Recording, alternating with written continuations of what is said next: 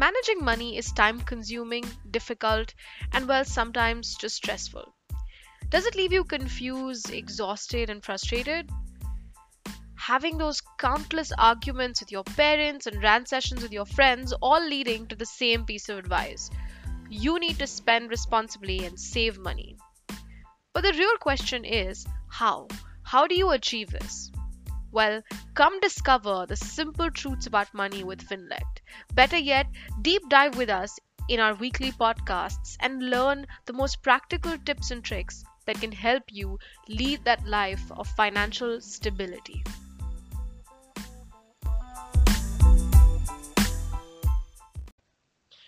Welcome to episode 5 of the Finlect podcast series. Today we're in conversation with somebody who's as young as us but has an interesting experience and background. Yash Bansali is an undergraduate at Yale University and has always fostered a strong passion for finance and business. His previous internships have been with esteemed institutions across the world, and today he's going to take us through some of the basics of investing. So, welcome on board, Yash. Hi, Monica. Um, doing great. Thank you for having me on this and looking forward to a great conversation with you. All right, Yash. So tell us something interesting about you. Sure. Monica, let me start by explaining to you know you when you gave my introduction which was very kind you said that you know i've had a lot of different experiences ups and downs etc so let me just give a little bit of context as to why i chose that path the reason for it was my late grandfather from a very early age always used to tell me one thing, which was that in life to succeed, we must be wise amongst the wealthy and wealthy amongst the wise. And what he meant by this was that in every situation, the key to success is being able to ask yourself, what value can I add? And how can I differentiate myself from everybody else at the table and hence add true value? So throughout my life so far, I have always been in the pursuit of new experiences that add to my corpus of intellect and knowledge and, and sort of um, experience so that I may be able to provide value in different ways. And I think that as we move forward in the world and as the world sort of converges across industries and there's multiple disruption, people who can recall, recollect and learn from multiple experiences and apply those learnings to create value um, are people who are going to fare very well. So that's something about me that very few people know. That my journey has been heavily influenced by my grandfather, and it's been so good so far. So let's see what happens next. Wonderful, Yash. So uh, tell me a little bit about your, uh, you know, your application process or how you got into Yale, and especially why did you pick this very unique and interesting course called Diversified Investment? Sure. So, Monica, you know, I'm a firm believer that whilst the university picks you, you also pick the university. It's a symbiotic relationship. It has to go both ways. Why did I pick Yale? Multiple reasons. Firstly, I thought the culture at Yale of a liberal arts education uh, was phenomenal. They place a very high premium on discussion. The opening address of the president this year, the President Salovey of Yale University, was exactly this. He said that the people who are successful are the ones who can ask the right questions. So that sort of ethos of curiosity, learning, and giving back to society and adding to the social fabric, that was extremely attractive to me. So that is why I applied to Yale. Within that, you are talking about the Yale Undergraduate Diversified Investments Group. This is a board that I'm a part of. Um, Yale Undergraduate Diversified Investments is the premier investment banking and private equity institution on Yale's campus. We are also the largest finance group why did I choose this group? Well, fundamentally because it is an investment banking private equity group. That was my area of interest and I felt like I could add value through it. If it's all right with you, I'd just like to talk a bit about what the organization does. Yeah, my next question was exactly that. You've used a lot of jargons and I'm not a financial expert. And I know that our listeners are not as well. So tell us, what is this investment banking and what is this equity that you're talking about? Sure, sure. So, Monica, the way I like to explain this to everybody is very simple, is that investment bankers have one fundamental job, and that is to add value to companies and solve problems for their clients. Now, there are multiple problems that investors and, uh, and companies come to an investment bank with, but if we were to categorize them, they would be the following. So one is raising, raising funds through initial public offerings, through issuing debt, etc. The other is sort of changing the structure of the organization, so restructuring the credit profile of a company, deleveraging the company, leveraging the company, etc. And the third is sort of taking a strategic seat within the company and advising on strategic acquisitions. So when you talk, talk about mergers and acquisitions, deal advisory, corporate finance, that's what you're talking about. How can the company and the problems they have, how can you leverage that company's assets to the best of its ability to try and increase the addressable market, to make it a market winner and a market maker? So investment banking, very simply, forget all the jargon. It's all about trying to add value. And the Yale undergraduate diversified investments group uh, has a very rigorous and concise academic program that takes you through all the different facets of investment banking from company valuations to comparables and mergers and acquisitions, leverage buyouts, debt restructuring, etc. They have a large alumni network and we allow our students to network with those, those alumni to understand, you know, how financial paradigms are changing, to understand what the future holds so that we may inform our membership of what steps they should be taking to ensure that they are best prepared when they hit the job market. And we also have a mergers and acquisitions case competition every year so that our students, our members can apply the learnings that we and industry experts provide them in a real life practical scenario and see what they need to brush up on and what works. So we try and provide a wholesome experience to our membership.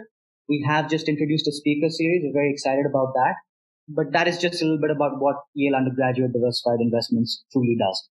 So that's that's very very I think intriguing for me because like I said I'm no financial expert and I see that you're working with a very niche sounds very difficult and complicated industry but I just want to take a couple of steps uh, you know back and ask you what are like the ABCs of investment if you had to explain like individual investing to a 5 year old how would you do it so investing and financial markets and investment banking, asset management, etc., they all boil down to one very simple thing, and that is capital allocation, right? So the markets are created in such a way that capital may be infused, and when I mean capital, I mean money, may be infused into these organizations to provide the lubrication required for markets to work efficiently and effectively, right? So if an industrialist wants to grow their business, they need capital to do that. And there are multiple ways and instruments that are used to finance this growth,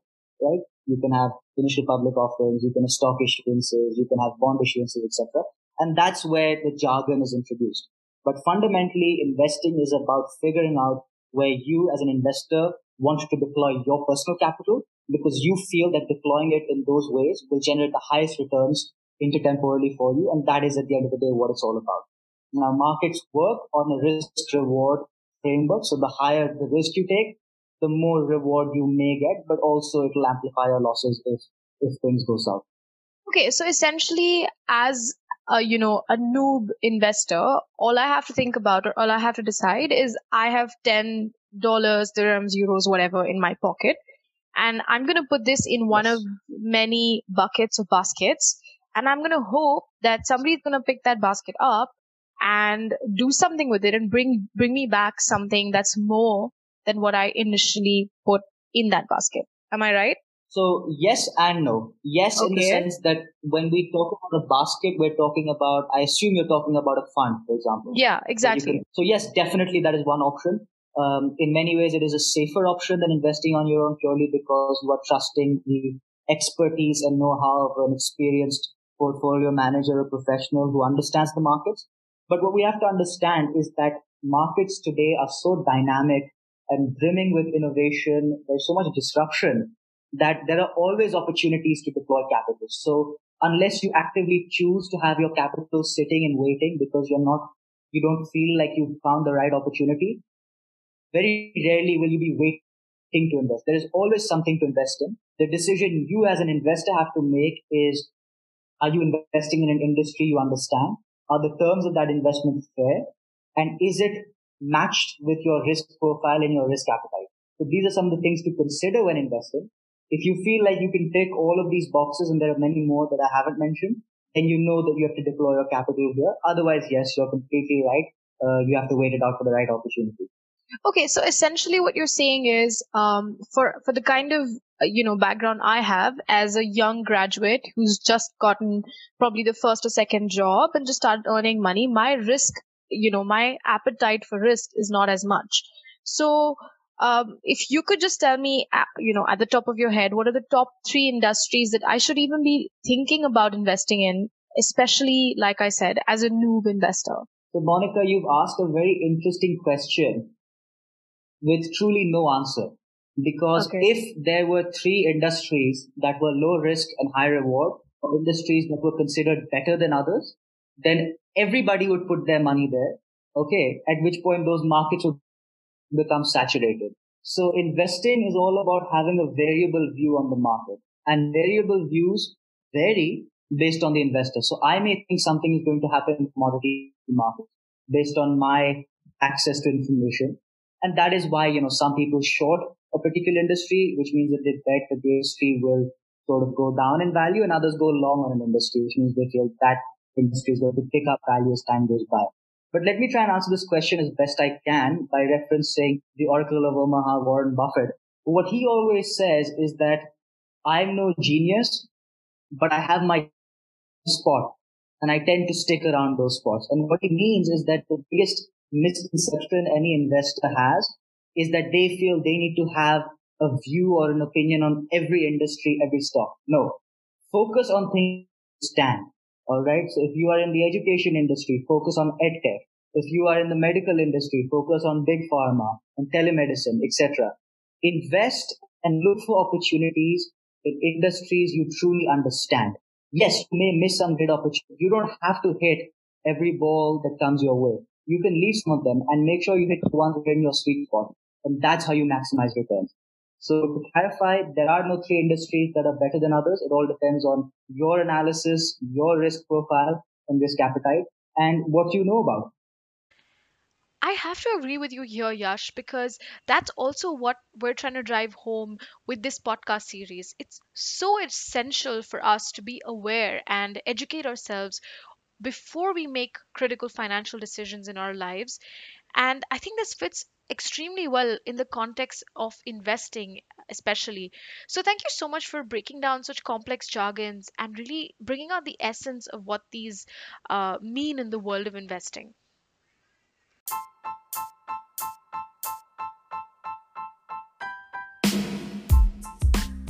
this basically sums up today's episode, and I hope you will take time out to go and read about investing and the basics of investing and educate yourself before our next episode with Yash, where we deep dive into some more complicated topics. So until then, go check out Finlect, get the application, and don't forget to stay mindful with your money.